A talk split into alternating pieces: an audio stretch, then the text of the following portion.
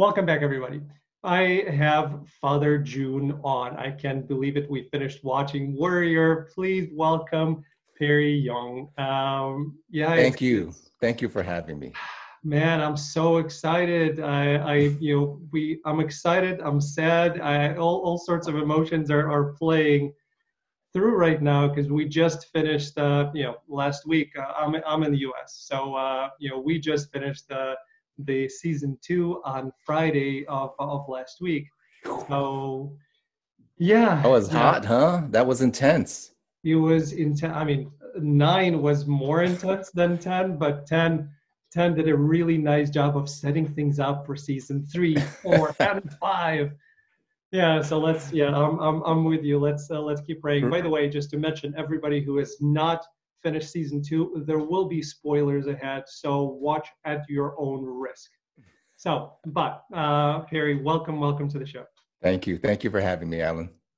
It's um, it's some series. Uh, I uh, you know I absolutely love it. Uh, I I know you've seen me on on Facebook uh, you know, uh, Warrior page. You've seen me on Instagram, uh, kind of talking about it and chatting with people. And I've had you know three wonderful people from the show on. Mm. It all started with the incredible, um, you know, Maria, uh, right. Lena uh, Laas, who uh, was so kind and so generous, and she told uh, you know the the crew uh, and the uh, all the actors about the show and her mm. experience. Mm.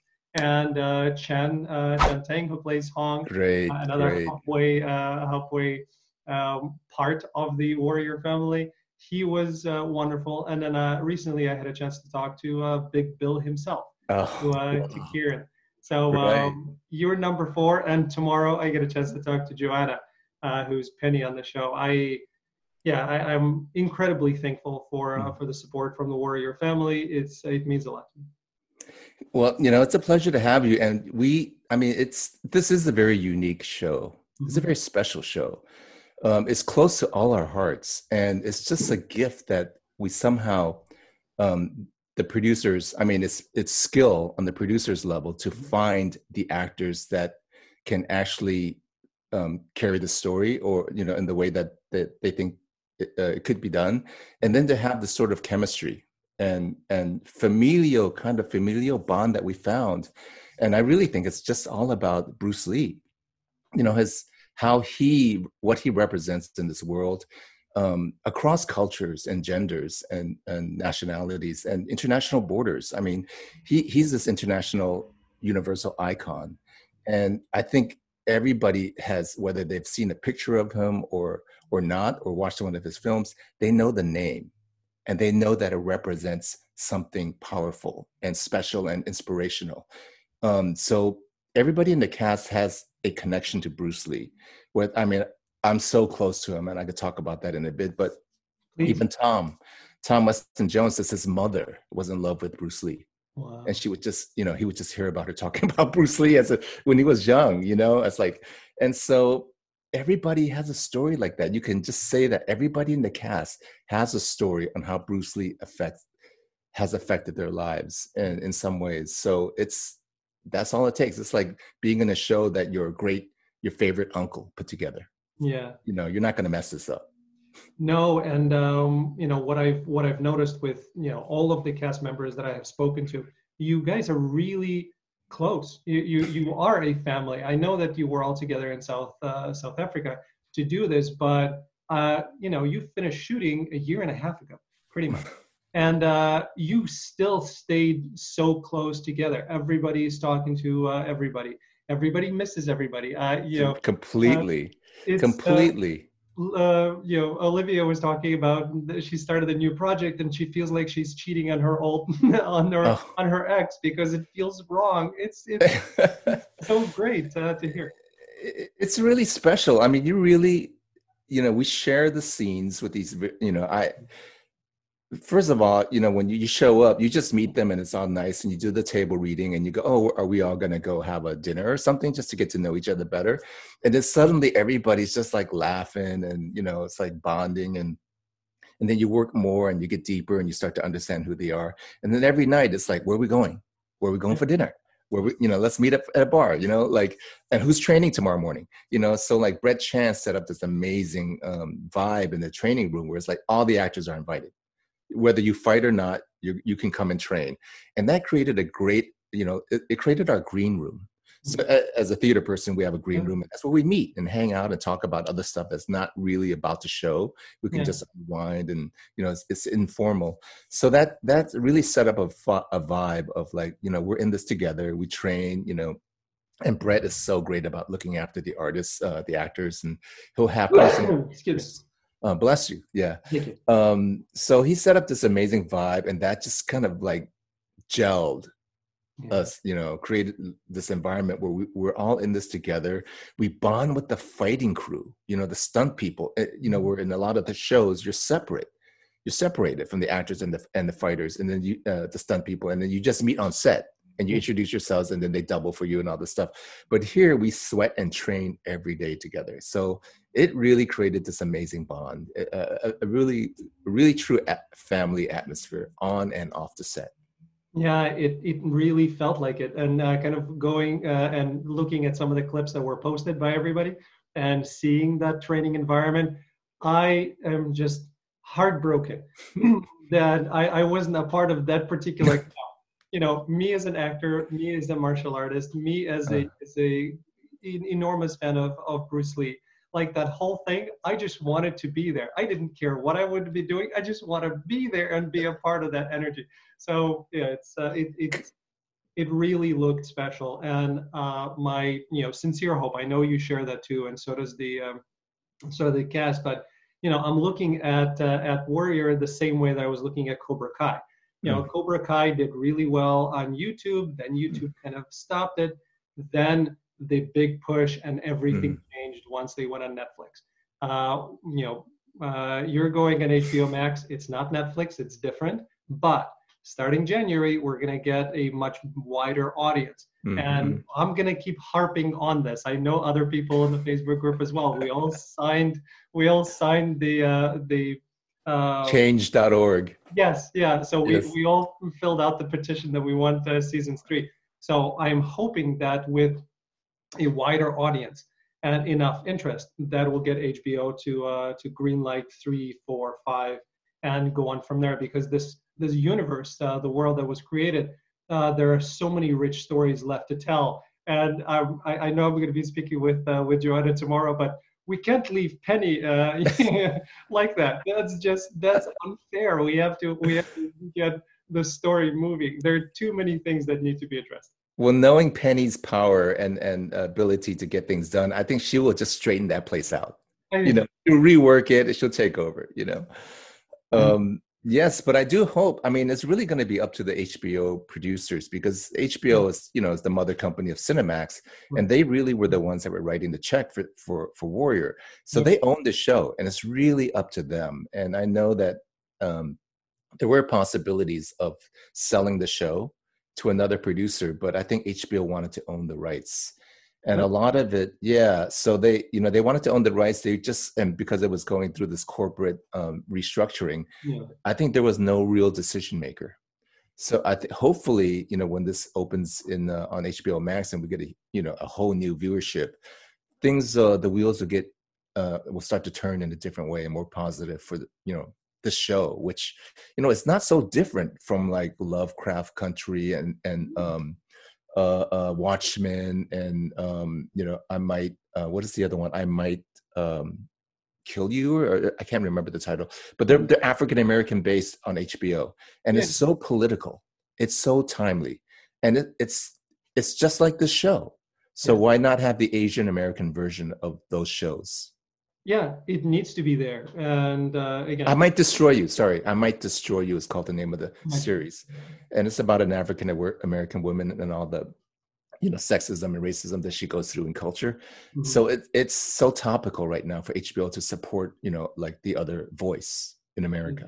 Absolutely. It should be done. And not again uh, I'm, I'm a white guy so i'll, I'll kind of take a step uh, uh back from all of this. But you know just from the purity of the show itself uh, and based on what's happening in our country and what has been happening this year, uh, which I, I want to touch upon with you in just a moment. But just from that alone. So you take that, you take an amazing drama, you take action, you take Bruce Lee uh, tied to it because it's his story uh, that he wrote and it's based on the writings. Uh, and then you uh, put everything else on top of that. I mean, there are at least six reasons for the show to continue moving on. So it it has to be done, in my opinion. Um, I agree, and I, I, think so many fans recently. I mean, I've seen the our our viewership like blow up from season one to now. I mean, you know, it, just, it takes a while. It's not going to happen on the first season. It takes right. a while for people to catch on, and then imagine by the third season, you know, it's like Breaking Bad. You know, by the season three or four, it, it really exploded. So. Um, I have so many people on my uh, Instagram and Facebook feeds that are demanding a season three already. Yes. You know, it, it's just one of those shows. Yeah, it is. Uh, and you talked about you know the the connection to Bruce Lee. Um, you know, I, I, I have his books right here. You know, they're they're next uh, to me on my desk. You know, that's, right, right below. That's awesome. And you know, I started uh, doing martial arts because of Bruce Lee. It was Bruce Lee. Then it was uh, you know probably the other biggest uh, inspiration for me was Van Damme because Van Damme, you know, uh, doing the splits between the chairs, which is what I was doing. I started doing splits between the chairs because of Van Damme which by the way saved me in high school because people assumed that I knew uh, martial arts. I did not. I just um, so that whole thing came, and then uh, Bruce Lee's son, Brandon. You know, mm-hmm. Brandon. I was I cried when I found out that uh, that Brandon was killed. Um, oh yeah. It, it was a it was a huge shock to the system. I'm still kind of not fully over that uh, part. So the connection to uh, to Bruce and then uh, seeing the show immediately kind of i did not uh, subscribe to cinemax cinemax i started subscribing because of warrior mm, that's great yeah so you know i'm now i'm, I'm happy that it's going to go on hbo uh, so i can just stick with the hbo subscription. But it's i don't expect everybody to do that. That's why i'm hoping you know more people have the hbo subscription more people are going to watch it and then kind of this groundswell is going to happen. But um, coming back to you know to the things that have been happening in this country for let's let's you know call it uh, the way that it is you know the last four years and especially culminating in the last uh, year uh, with the outgoing uh, former soon to be uh, president of the United States. Um, to me, it's unreasonable, illogical, and just plain wrong to put a blame on on a pandemic to uh, to China, and then to call it. I, I don't. I don't even want to call it what he's calling it because it's just ridiculous. But he's just inciting violence, and he's you know that's exactly what he's. He knows what he's doing. I mean, he's he's part of that, you know. Um, group of people who is basically supporting uh, you know i mean i have to you know because because of our our current president or the one that's outgoing, we can't say white supremacy now. So he he's using these toxic, uh, you know, ways of to to cause um, rife between mm-hmm. people to continue the fight. So it's like we need to fight this. So he's going to use the kind of language that incites um, violence and that's going to you know draw up his people to arms um, basically and you see that happening you know with people showing up at, at, the governor of uh, in georgia's you know home you know so he this this stuff is done purposely to rile up his constituents so that they will support him in his you know whatever he wants to do so yeah that is just uh it's painful it's stuff that's happened to um, people of color since the beginning in america you know um, and and we have to call it out. It's, it's time to call that stuff out, and we have been trying. And a show like this definitely calls it out. Mm-hmm. And basically, the the really weird thing about it is like a show like Warrior can say, "Look what happened back then." Mm-hmm. When the Chinese were getting off the boat, when Assam got off the boat, and you see the the white uh, workers with signs saying "Chinese go home" and getting spat on and things like that, people can watch it and go, "Wow, that happened back then," you know, and it's happening now, and it's and the funny thing is it's the same people who are going wow that happened back then who are doing it. I mean there are fans of warrior who are white supremacists and there are fans of Bruce Lee who are white supremacists. They love that action hero. They love the the violence, the fighting. You know, I mean, Bruce Lee has philosophy behind the violence. It's mm-hmm. about supporting the greater good, mm-hmm. right? The philosophy of kung fu is like you don't fight unless you have to support the greater good. So, of course, they only see the fighting. So that's the the ironic part of of warrior and part of the culture that that subscribes to a, you know action violence TV shows. So yes, it's really ironic, and um, the whole Chinese virus thing is used to just pit people against each other. It's it's sad. It's sad that you know we in 2020 as a society are still at that level where not only are we triggered by this, but we're actually many people following. You know, mm. forgive me for saying, but 73 million people voted for him. It's really. It's really mind-boggling. Uh, it, sad, as you say, and it's and it's it's you know, it's frustrating and it's causes anger in a lot of people. Right, uh, and has it caused again? You know, because you're a part of the community, uh, has it caused you or uh, people that you know um, additional anguish? Have have they seen uh, things elevate uh, when they're just being uh, you know around? Well, I mean, you know, there has been a, a rise of uh, anti-Asian violence. You could, and there's been anti-Asian violence task force, like one set up in New York City, as a result of this. And I would say, as a result of of this president's um, uh, use of the Chinese virus specifically. Yeah. So because of that, there has been a rise in anti-Asian violence, the Chinese violence. But I would say the the bright side of this is that the communities have um, come together. You know, now we have Asians for Black Lives, where you know there are movements like that, and that we can say that you know there's we have to develop a kind of a, a new method you know to go forward. And it's really basically solidarity. We have to come together and to look and fight the common enemy you know because trump is basically pointing at people of color and saying they're the enemy so like if if we are the perceived enemy it's like then the then the people of who are the enemy should come together and support each other you know whereas in the past we have um, these systems and these things that work in culture to divide people. You know, like laws, we had laws dividing people. And so to keep people of color separate, like people of color couldn't uh, marry each other, um, things like that. So now that we could, and we could actually, you know, like we had the model minority stereotype mm-hmm. to pit Asian Americans against other Americans to say, look at this Asian, look at this group. They're doing better than you. So you don't need affirmative action. You just need to work as hard as they do, which is, you know, uh, uh, one of my favorite writers, Frank Chin, said it best. The only reasons Asian Americans got uh, ahead was because white people don't hate us as much. Sad. So, you know, um, so yes, so the bright side of it is that people of color are, you know, and you know, women and LGBT communities are coming together uh, and forming, uh, you know, and, and, sticking together in, in a um, in solidarity. Yeah, uh, I mean, the the common enemy of all of this is ignorance. Uh, it's ignorance. It's it's biases. It's the lowest elements of our society that right now are in Arizona, for instance. Are you willing to die for Trump? What the fuck is wrong with you people? Exactly. I mean, and it really is from this sort of didactic, dogmatic, you know, statements yeah. that he's saying. I mean, it's like people are incited by that kind of language, you know. And otherwise, if he didn't make those statements, people wouldn't come out with guns. Right. It's that simple. And, and um, last last part of this before we move on, but you know, I'm I'm Jew. Uh, I'm, mm. I'm a Jew. I'm Jew. Yes.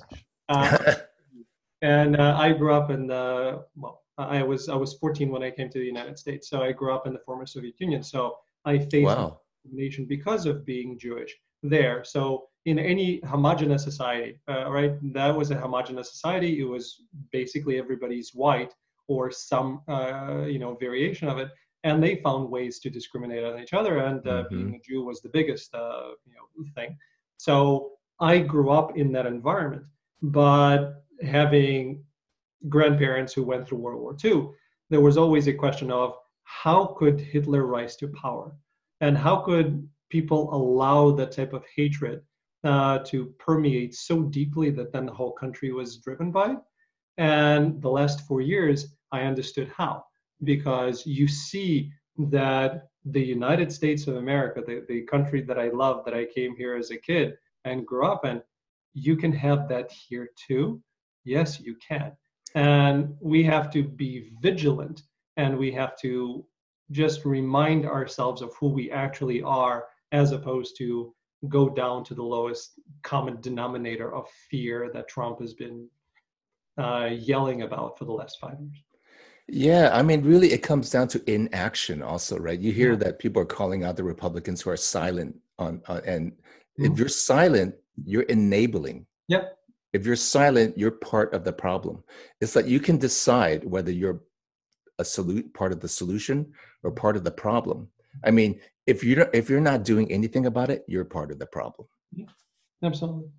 All right, let's uh, let's move off of problems and onto uh, onto solutions, or at least interesting parts of it. So, I mean, so, uh, I mean, I just wanted to touch on something where you said that even in a homogenous society, they can still discriminate. I mean, look what happened in Warrior when they were pointing out that the Irish yeah. were at the bottom of the rung before the Chinese came. Yeah. You know, so then then the, there's another bottom of the rung after the Chinese came, but still the Irish were, you know, they would pit the lowest ones against each other. Yeah, we always, as a society, and that's the unfortunate part, we always find somebody else to blame for our problems.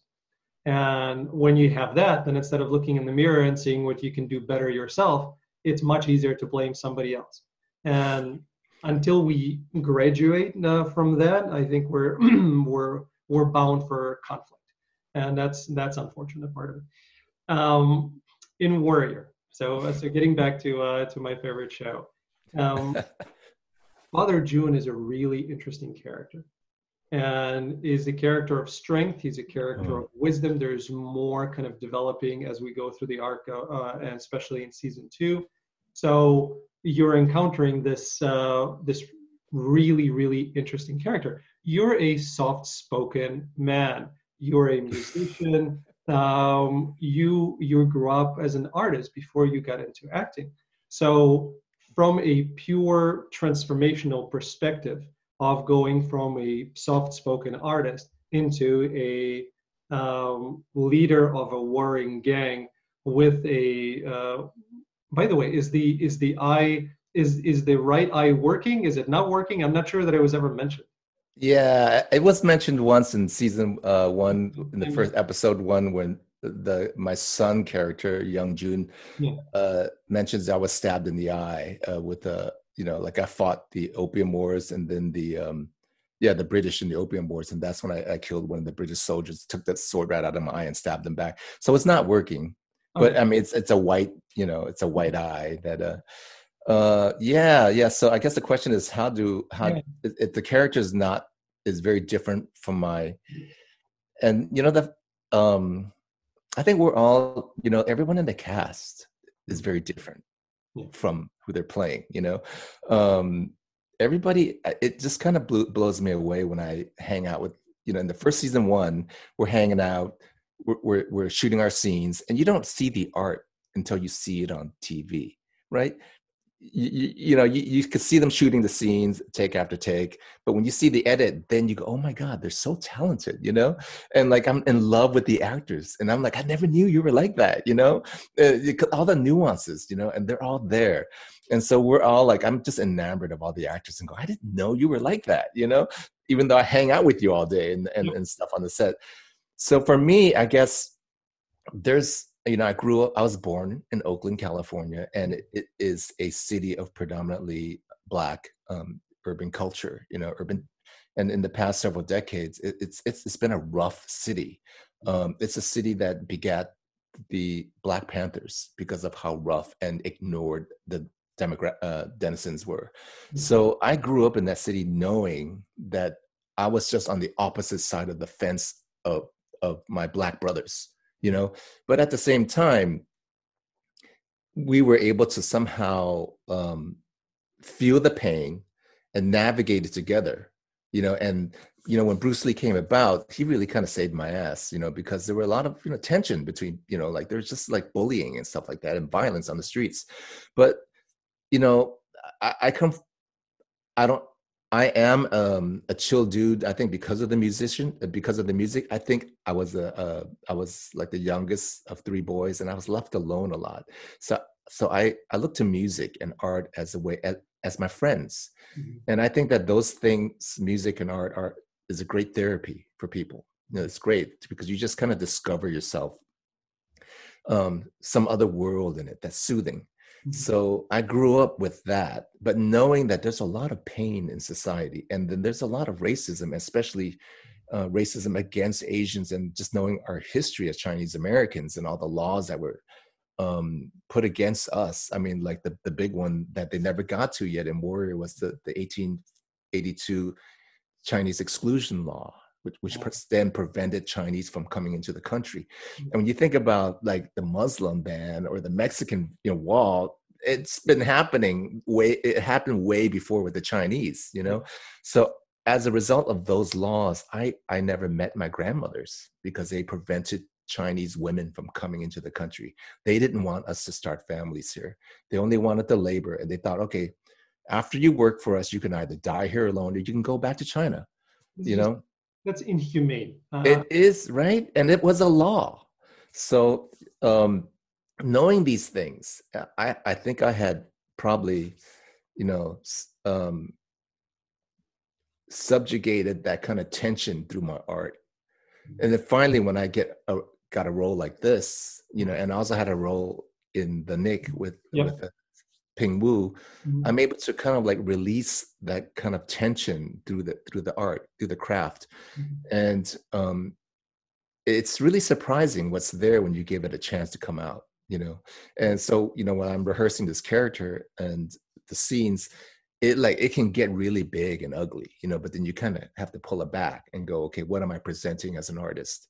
What what is what are we doing with art here this is art we're making art this is not therapy you know mm-hmm. so but but the art is therapy but what i'm presenting is not my right. therapy output you know so i guess i guess does that answer your question of like how do i get there yeah. you know it's like knowing my history i think yeah uh, and uh, again, if this is too personal, uh, please, uh, you know, don't answer.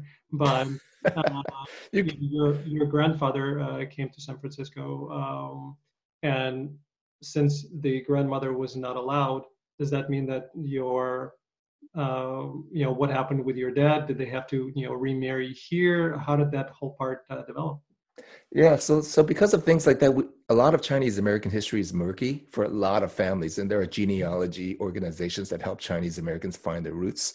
Yeah. So it was actually my great great my great grandfather came Okay, got it. So not so my great grandfather came first, worked on the railroads. Mm-hmm. Uh, eventually, the railroads finished, and, and, then Chinatown in Chicago started because all the Chinese were stuck in the middle of the U.S. Like, well, what do we do now when the when the, yeah. the railroads are done? They started another Chinatown in Chicago, so that's where my great grandfather is buried. Are you? Yeah, go to Chinatown, have some chop suey. I, I Chinatown many times. It's wonderful. I yeah, really like it. Uh, it's i expected by the way i expected it to be bigger uh, you know before i went there. It's not that big but it's it's fascinating. It's really really uh, pretty. So once covid time is over anybody who's traveling to chicago please go to the you know west side uh, and and look at chinatown.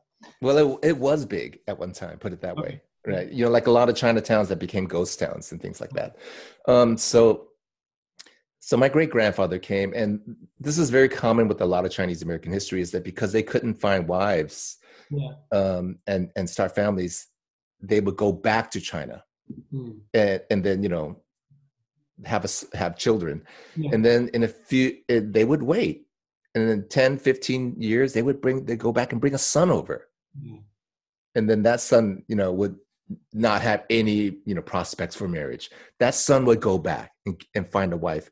And then they would only get married you know and have kids and then he would come back to america. So there were a lot of chinese women in southern china guang, guang, uh, guangdong area. Mm-hmm. toisan region where the first ships came out of were all single chinese women with husbands in america. Yeah. and they called them the gold mountain husbands because they never saw them. They were in the gold mountain.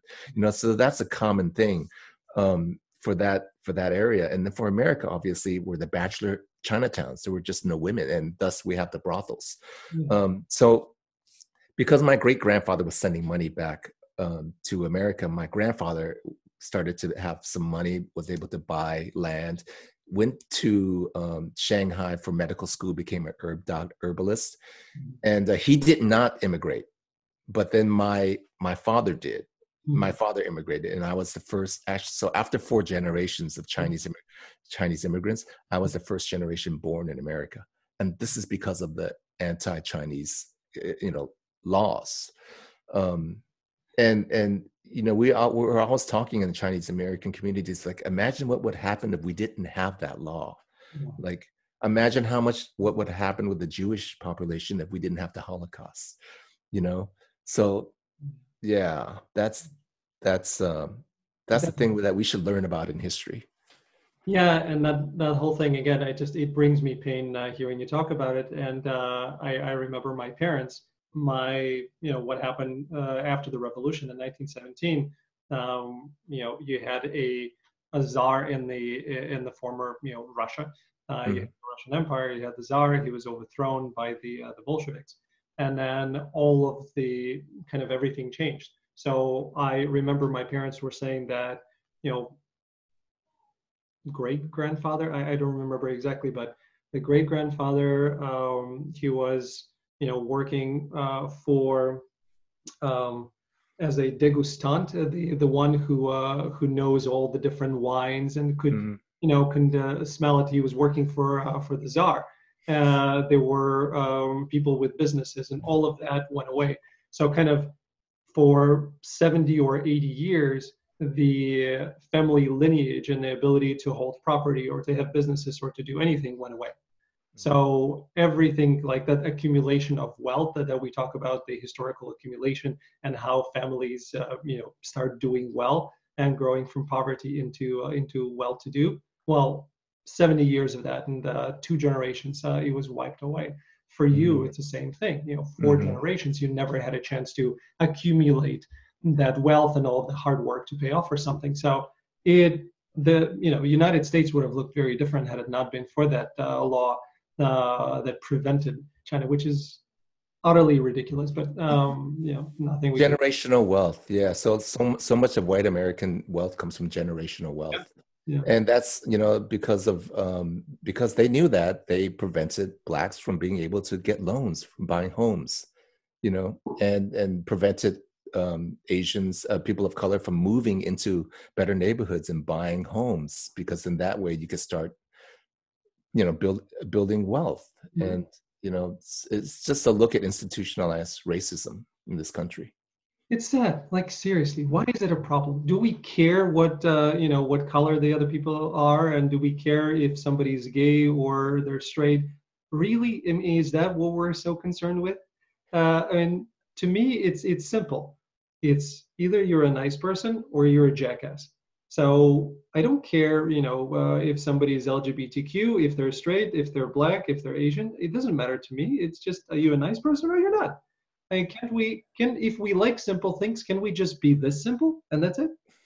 I'm with you 100%, Alan. I just don't understand why people are racist, you know, and why they want, they think that they're missing out if they're sharing. I mean, you know, the first that book, I mean, the first thing you learn in kindergarten is sharing, you know, it's like we don't miss out if we share you know? Uh, we don't miss out if somebody else marries someone else that we don't like. I mean you know they can they can be married. It doesn't bother me you know? It's it's it doesn't make sense to me. It really does not. Yeah and uh, I, I, the, the argument of um, you know uh, lgbtq people can be together because they're not good for raising children really let's look at the rates uh, you know and let's look at how many kids are unhappy because they come from unhappy homes. Wouldn't we want a child to be loved? I mean is that uh, what what are we focusing on? Like, I completely agree. I, I mean, I think you know if if you, if you bring out like family and children, a lot of this culture, you know, comes from what what the Bible defines as family you know marriage and and begetting you know children. So mm-hmm. um i think that a lot of the great words of the bible are twisted yeah. you know? Yeah. you know for you know per, uh, personal gain and power. I mean it, it's sad. It really is sad. I mean you could see how some a lot of uh, the religious leaders spoke out against the outgoing president when he smoked you know, sprayed the group of protesters with the with the uh, smoke uh, mm. smoke bombs and showed up with a Bible in front of that the church is sick. It's really that was just like the epitome of, of twisting Christianity. That's blasphemy right there. Yeah. Yeah. Um, but enough about him. I don't want to give him more, uh, the the undeserved uh, attention. Um, Agreed. Yeah, back back to uh, to Warrior. So you've mentioned that uh, you know in the cast everybody's kind of different from uh, from the characters that they're playing. Um, is there anybody that's closer to the character that they're playing? You know, I thought it would be Dean, but I'm not sure if that's the case. Dean, Dean is a sweetheart. He really is. You know, that's that. He is actually a great example of how different someone can be compared to their person. I mean, you know, we went, we rode to the training every morning and we'd get in the van together at, you know, and Dean, he just comes in, he's with his warm up, it's got his headphones, you know, so what we doing today, you know, he calls me Pez. Hey Pez, what we doing today, you know? Uh, he's just a sweetheart. He really is like a puppy dog. I mean, he's a, you know, it, I don't, let's see, who, who would be that person? Um, you know, I, close who would be close? Uh, you know i closer yeah. Closer? Yeah. You know i would say that you know like just just making a broad statement here is like the the the women atoy and diane they're very mm-hmm. smart. Yes. And so atoy atoy and uh i mean Olivia Cheng and Dianne Doan are very smart. They're very smart actors. And so their characters are very smart also uh, so there's a similarity there. Um, Hoon Lee is also very smart, and he's always playing what side, what angle can I come at this? You know, what Wang Chao. Wang Chao is very smart. He's always deliberating. Should I do it like this or like this? If I do it like this, it's going to be this. You know.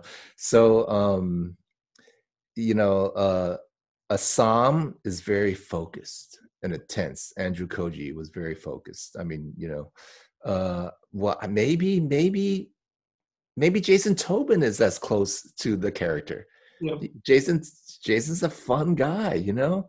He's a funny guy. He's also very serious you know at the same time. Um so so maybe i mean obviously there's a little bit of us in the character or a lot of us but we just played the different shades of us that are in the character. Mm-hmm. and um, that intensity that that you see like in me yeah it's in there but i don't show it to the world i don't have to show it to the world but if i'm given the opportunity to show it in the world through the world to the world through art uh, it's a privilege so i get to work that you know mm-hmm. um I, yeah i you know tom sweetheart i mean um I, God, I mean, jo, I mean, every Joanna's very smart. Joanna, Joanna is very smart too. And, and, you know, she's that woman who takes control of her life. All the women take control of their lives, you know, against the systems that are repressing them in this show, which is which is amazing. Yeah. You know, how many shows do you get to see that where all the women are strong characters? You don't. You don't. Right. Uh, I mean, uh, the one of my favorite shows is uh, Billions uh, on on Showtime Showtime. Uh, yeah. So there, the the women characters are are badasses, and I love. Mm. Um, Suits is another show like that that uh, used to be on USA uh, Network. It uh, it finished its long run, uh, I think, last year. So Suits was another one, but yeah, not not many shows, and mm-hmm. I really appreciate that.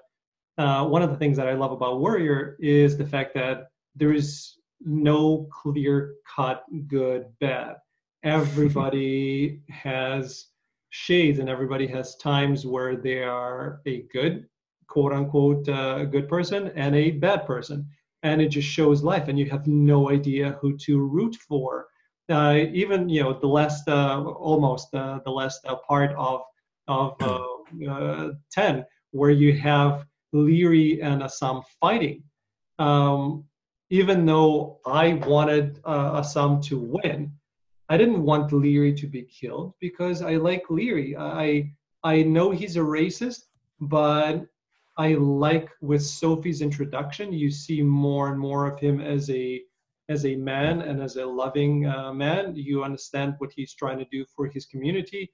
He's misguided, but you understand that it comes from a place of loyalty and love. so I don't want him to get hurt. When we had the dim, you know, Dimaka shot into his heart, I was really worried there for a Oh, bit. yes, right. So um, like these things, it's it's great because you you're always on the edge of your seat. You don't know what to do with yourself as you're watching.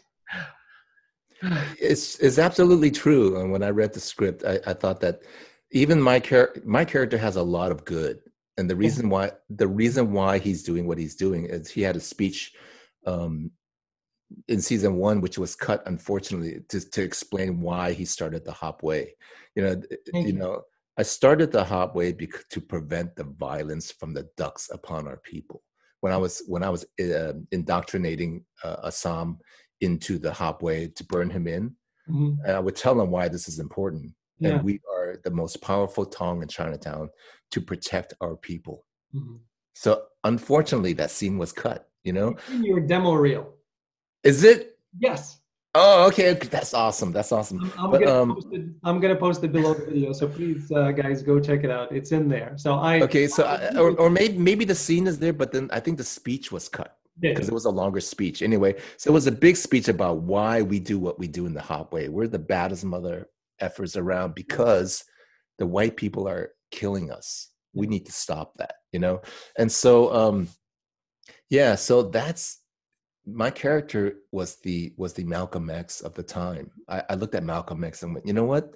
He's Malcolm X because he has to be. No one else is going to be that. No, you know, Martin Luther King is great. Let's do it through love. But uh, but love is not working right now. So how else are we going to do it? You know. So my character just happens to be the Malcolm X of the time. Uh, that's who I was looking for as inspiration because he's doing what he has to do for his people. You know. That's really interesting. Um, again, Leary is going to think of himself in the same uh, manner, but uh, yeah, um, that's a really interesting. approach. And and I think that Larry really kind of he's not really racist. He just has to look out for his people. You know, again, it's like it's like what's the greater good here? You know, like if you came across Hitler before he, you know, rose to power and you had a chance to kill him, yeah, you know, would you would that be considered evil to kill someone who's killed 60,000 people before I mean, if you can prevent that. It's more than sixty thousand. or yes. If you can prevent it would you do it? So it's like he's a product of, of the times as opposed to being a you know thought out racist. Yeah, yeah, I, I I I agree with that. So um, an interesting part to me, and again, I, I'm I'm ignorant from the historical perspective of the time, but why didn't the because again, you know, at the end, Leary, uh, who's based on a real character, uh, he started the uh, party and he went into uh, a political movement.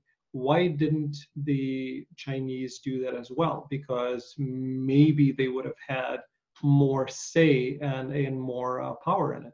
I don't know if that ever happened or not.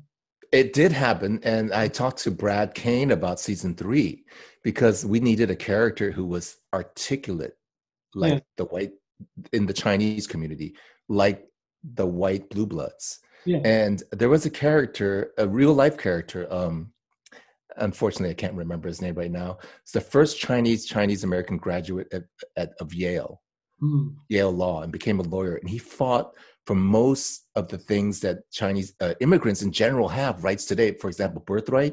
If you were born in America, mm, you're an American. Mm. This Chinese American lawyer fought for that and won. And because of that, anyone born in America has birthrights. He fought it for the Chinese who were being challenged at the time that, that couldn't go back to Hong Kong or China and come back into the, America. Mm. So that lawyer actually won other um, other cases that are historical for education and everything. So I talked to Brad about we need a, we need that character in Yeah. the show.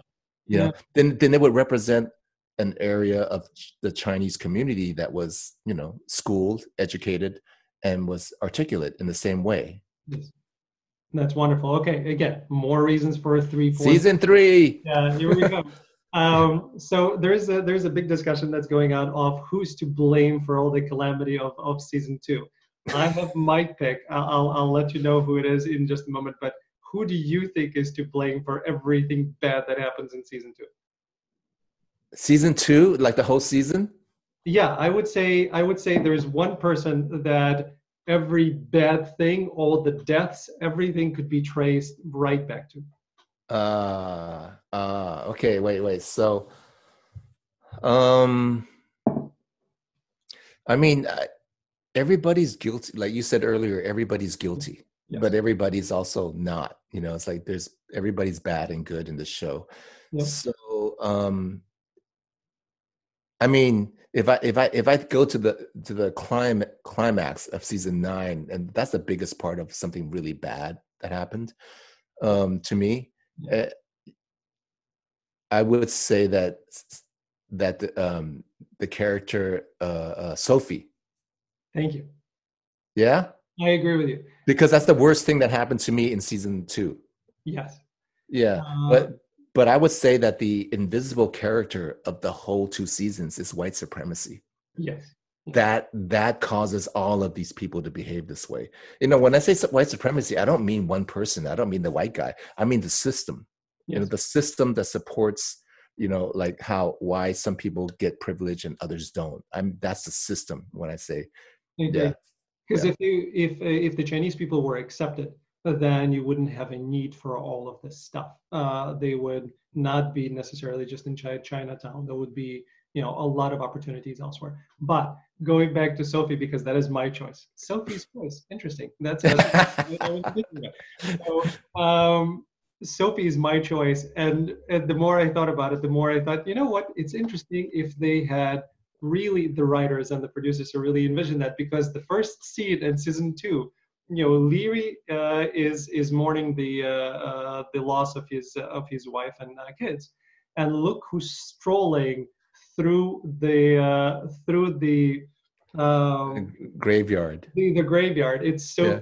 and it was a foreshadowing of the mayor is dead because of Sophie.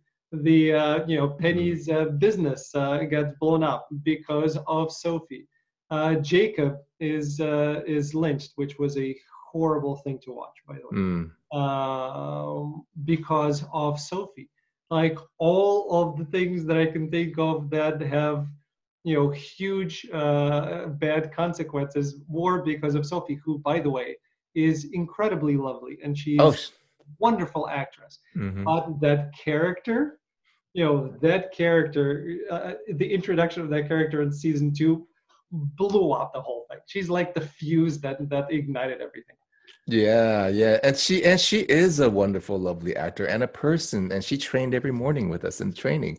You know, it's, yeah, it's it's one of those things. She she came on board, and Maria Elena came in, and everybody's just family right away, and just cool. You know, it, it's amazing. It's amazing how cool she was, and Maria. I mean, I did actually have a conversation with Jonathan Tropper when he um when he cast me. Okay. He wanted to do a quick um, uh, Skype just to talk to me. And so he goes, Good, good. You know, we're talking for a little while. He goes, Good, good, good, great, great. I feel really good. I feel really good, great. I just want to make sure you're not an asshole. yeah. Yeah. You know? Cause because he goes, I don't want an asshole on the set. It just it just makes a big difference. If I don't know how he could have actually, you know, vetted me out that way through Skype, you know, but you know, just a one-to-one talk. And uh, he just wants to make sure that the cast is going to get along. We're going to be doing this for a while, a couple of years, you know. You know, at that time, at that time, he thought, you know, we signed a contract that was like six years. You have to be available for six years, you know. So it's like, if we're together for six years, you better not. You better be cool. Yeah. No, that's that's awesome. Um, going back to uh, to that, right? So you did everybody think that uh, you know this was going to be a you know five six year uh, long project? Well, I mean, you you never know, right? You, you just make you, you start shooting it, and you, you hope that the fans will like it, and then you know, I think with Jonathan's relationship with um with uh, Cinemax, with mm-hmm. having written Banshee and, and right. show being a uh, that being a really successful show, mm-hmm. he knew that they would want more from him. You know, so he, I think that we all went in knowing and also looking at the script and feeling really good during the shoot that we we had a, a feeling this was going to be really good. You know, and um, so we were all expecting after season two, while season two was being shot, that man, this can go on. Mm-hmm. You know, this can go on for a long time, like season six Yeah. You know, I mean, well, what is Walking Dead up to? I mean, uh, but you know, we who who would have known seasons, right? So something like that. But who would have known HBO would get sold? You know, and there'd be a corporate shakeup, and then uh, then everyone that Jonathan knew at Cinemax would be gone. You know, like all his friends, all the producers, all, everyone he negotiated with and talked to, were gone. Where are they now? Maybe they're uh, they're making other shows. Exactly, exactly. Yeah. So you never know. You never know. And did you audition uh, for Father Jun only, or did they uh, view you for other parts as well? I only auditioned for Father Jun. Okay. Yeah, they sent me uh, two episodes, I think.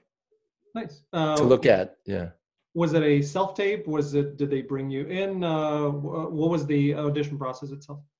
It was um it was in person. It was it was it was i was in new york and the casting director was in new york uh, and internationally. So i was able to go into the room you know and audition with them. And um so the you know the interesting thing is like right right before i went into the audition i had forgotten that i had to go to my uh, my son's high school orientation that right before i'm talking about like two hours before the audition wow. and i'd forgotten about it because i was just meditating all morning going oh, i'm gonna you know go in there and, and you know like and then and then my son goes uh, my partner goes well you're going to this or- orientation aren't you i'm like holy shit so i had to go figure out laguardia high school he's going into high school what do you do you know with, with your schedules your lockers you know how do you check in your online i'm like oh my god i have to learn all of this stuff and talk to my son about it and then go do the audition you oh. know and it was so close. We got out of there i put him in a cab home i got in a cab to go this way. I mm. got into the audition room. 10 minutes before my audition i start to close my eyes breathe deeply let all of that go because that was a stressful moment for my son also because you know like he's going into high school and like now i gotta re- focus on like relaxing again getting the lines in my head again you know because my my actually my audition was um two monologues. It wasn't a scene. I uh-huh. had to give my monologues. And that's like the hardest auditions when yeah. you just give a monologue to a camera you know?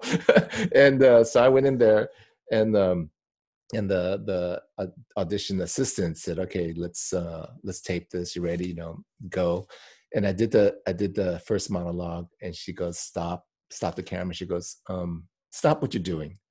They they want someone that's really really grounded, really like solid. Just stop what you're doing. I went, "Holy shit!" I wasn't doing, you know. And I always remind myself, "Don't do don't do too much. Just kind of, you know." Yeah. Say the lines, you know, let the camera, let, you know. And I went, oh shit, you know, all that stuff I've carried with me mm-hmm. from the, you know, and and she goes okay just so let me know when you're ready. And you know i just kind of turned around. And i remember this. I went this is my audition. I wanted this role for years. I heard that they were making this show three years before i got this cast and i sent a note to my manager saying when they audition for this thing i want to be auditioning for this you know hmm. because i read about it in deadline or two years before i actually auditioned. And so i turned around and i went this is my moment. This, i've been wanting this for two years be like water. Yeah. I turned around and I did the audition. And then she went, Oh, good. Let's do the other monologue. I did the other monologue and both in one take. And she goes, Great. Thank you so much. I was like mm. left going, you know, this that was like the biggest audition of my life. You know, like I, I mm-hmm. totally could have blown it. And maybe I did. Maybe I was fine. Who knows? Um, and and that was it. I just walked in, and it was like a, a Labor Day weekend, I think it was in the mm-hmm. summer. So I auditioned on Thursday. I knew the offices would be closed Friday, Saturday, Sunday, Monday. You know, I'm going, oh man, I won't oh, hear. From, you know, you're not going to hear from them, and, and oftentimes you don't hear from them anyway. Yeah. You know, you don't hear from them until they they cast you, and then and then I went on a trip. You know, I went to I went to Rhode Island to visit my partner's uh, parents, and then we were driving back, and I get a message on my phone saying, yeah. from my agent saying, "TV show, call me." Yeah, yeah. So I didn't really think that much of it because I was dry. I had to drive for two more hours. I went, this must be it. But I can't pull over on the road. I'm with my family. You know, I can't just like, can we pull over? You know, so I kind of call my agent. So I drove the rest of the way home. I called my agent and he goes, Warrior wants you. I was um, like, I screamed, you know? Yeah. Yeah. That's that's awesome. Thank you for sharing that. My pleasure. That's that's really really cool. Um, hypothetically speaking, this is just for fun. Uh, before before I get into uh, some of the questions that folks were asking, so um, we we know you as Father Jun in on uh, Hop Wei. Um, if you had to uh, choose what tong you'd be a part of, what tong would you be a part of? In the show, Warrior. In the show, yeah. Um, I, I mean, I don't know if I could be in another tong. I'm so I'm so Hop Wei, you know. I am so because the Hop Wei represents the ones that have been there longer and assimilated. Like you could tell by their suits. Right? And the, the Fung Hai are like savages, and then the Long Zii are like recent immigrants because they're still Chinese dressed, you know. Mm-hmm. So that that level of of looking at the show was there's sim- immigrants that have assimilated before these immigrants, you know. So there's a hierarchy in that. So I I've always saw, seen myself as the one, even in my my non TV life, as the firstborn of my generation the firstborn of my family so i'm the one that's more assimilated than my cousins that came later you know that kind of stuff. It's so weird. Um i don't know if i had to choose I, the hai are awesome because they're savages. Yeah.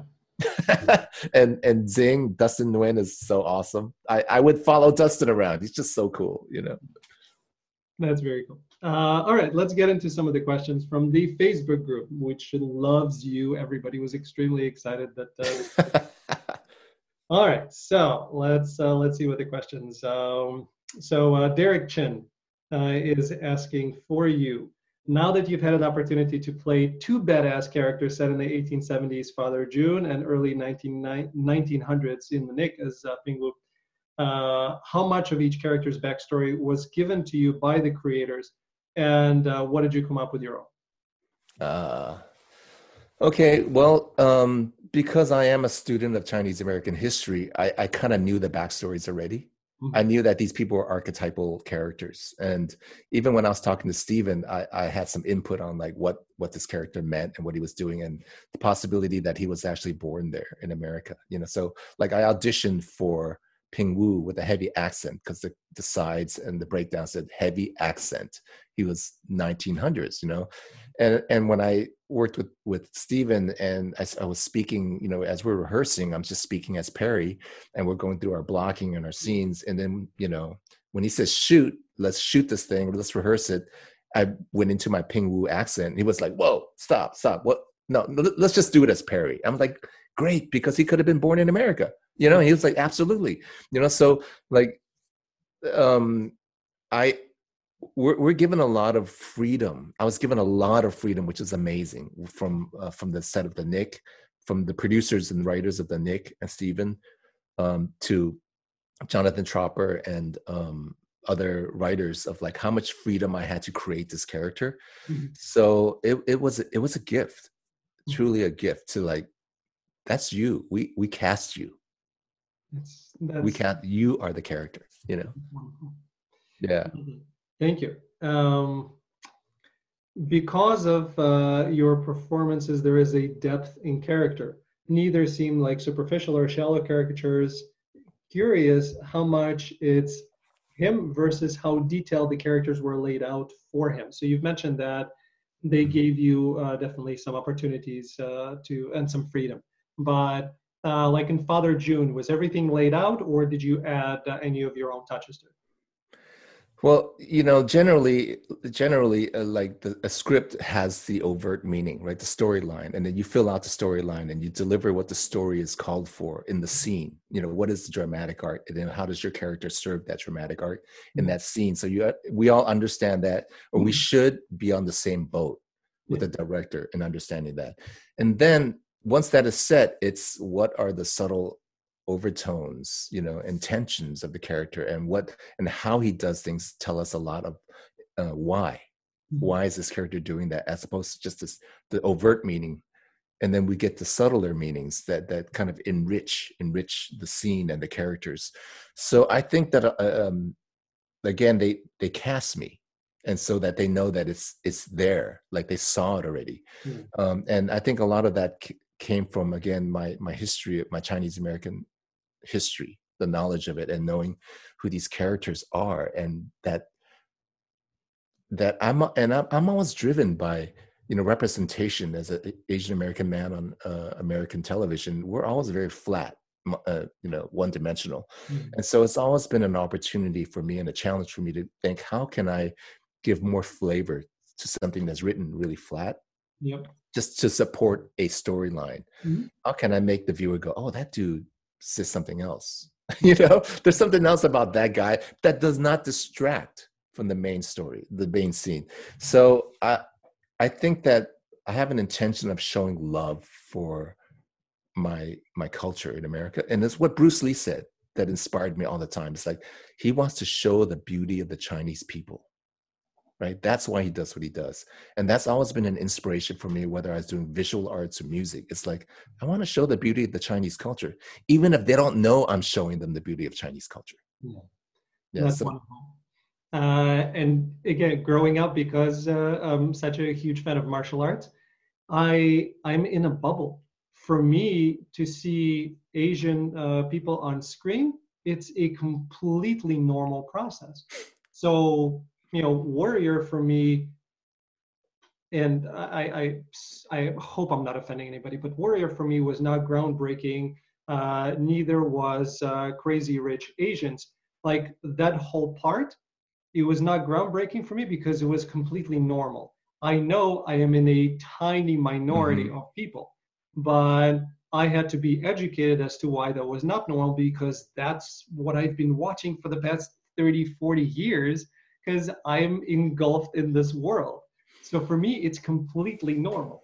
And that's awesome for anybody who's into martial arts and yeah. films, especially like, especially like in the in the 70s when when the America, uh, when the world was really first becoming globalized and we were getting, uh, America was open to Eastern culture, philosophy, and so forth, and arts. And we got start uh, China, kung fu movies started coming into Chinatowns, and non-Chinese people were going to these Chinatown theaters because they were like, "We've never seen this before. We've only been seeing Hollywood movies. We've never been seen Run Run Shaw, you know, Golden Harvest, kung fu movies. We've never seen," and it blew up. Mm-hmm. And you know, and so those those small fraction of the uh, population who are interested in something different will not see Warrior or Crazy Rich Asians or you know Joy Luck Club yeah. that differently because they they know that another culture has their own filmmaking machine. But mainstream America, you know, it's a different story. It's true. Uh, so if Bruce, uh, another question from Derek. Uh, if you know, 80-year-old Bruce Lee, uh, if he was still living, I know we just had his birthday. If he was sitting in front of you, what would uh, he say, or what he is in you? What would you say to him, or what would you ask uh, Bruce? Oh my God! If Bruce Lee was in front of me, I would just say thank you, yeah. thank you, Bruce, for paving the way for making um, making um, dreams mm-hmm. attainable, for making it, giving me permission to pursue a dream. I mean, before Bruce Lee, I was watching Hollywood movies uh, and TV because, like I said earlier, I was left alone as a child. So the TV was my babysitter. And I grew up on a lot of romantic comedies from the 60s, um, you know, like so these white stars at that time Cary Grant, Rock Hudson, Tony Curtis. They were my heroes. I wanted to be like them. You know, I didn't know any better. I'm some Chinese kid in Chinatown. Um, and then when I saw Bruce Lee, um, it was like, that was one of those moments where the world came into color and it was like actually that's the guy i can be like. That guy because he looks like me. I look like him you know? So i would say thank you bruce for having the courage to like fight hollywood and racism and and stick to pursuing an art that can inspire with grounded philosophy and intention for the good better of society you know like a lot of people ask me it's like what like how do you make it in this um in other interviews well what do you rec you know what do you suggest to a young actor. Mm-hmm. It's like you have to have the right intention in this field, otherwise you're not going to get very far. And thank you for just coming up with the uh, with the name for this episode, which will be the right intention. thank you. Yeah. Um, last question for you: If um, you had a chance to kind of uh, go and talk, I, I uh, the the background, little background, uh, is that um, your first TV kind of uh, role was on the Knick.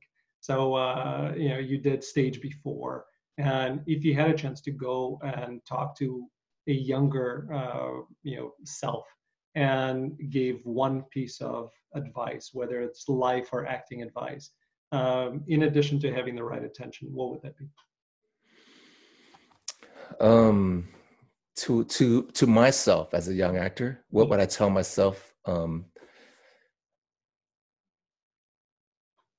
I think that it's it's a very convoluted world out there, no matter what.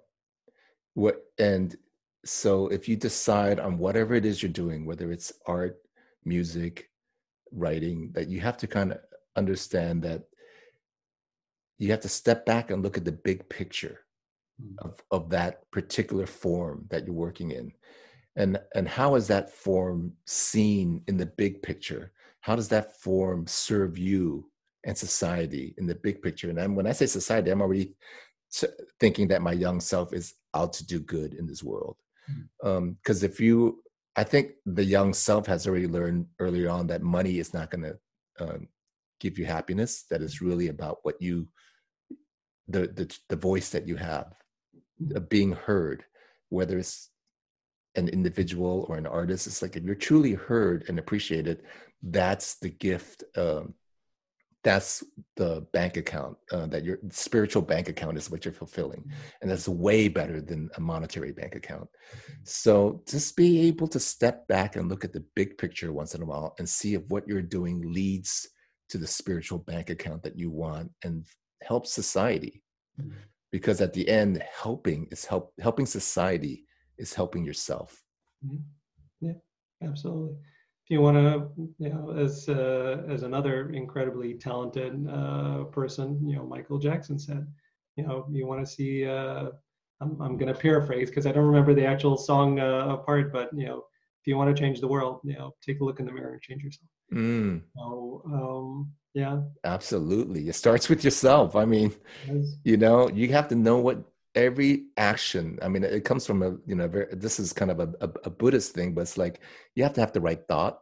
Mm-hmm. otherwise you won't have the right speech or the right action. So what is the right thought and how do you get to the right thought? It's like got to look at the big picture you know? Mm-hmm. by the way if you want to make a world a better place take a look at yourself and then make that change. That's it. All right i remembered i remembered michael jackson. Thank you, uh, there you go it's uh, it's such a pleasure having you on. I really appreciate uh, you sharing, uh, you know, all things warrior and your life. Uh, I know how much you and uh, the community loves the show. We are all pulling for it, and we'll continue talking about it as much as we can uh, in in order to get you know those six years that you signed up for. Thank you so much, Alan, for having me, and I love your show. Thank you. You're asking the right questions. Thank you. So thank you.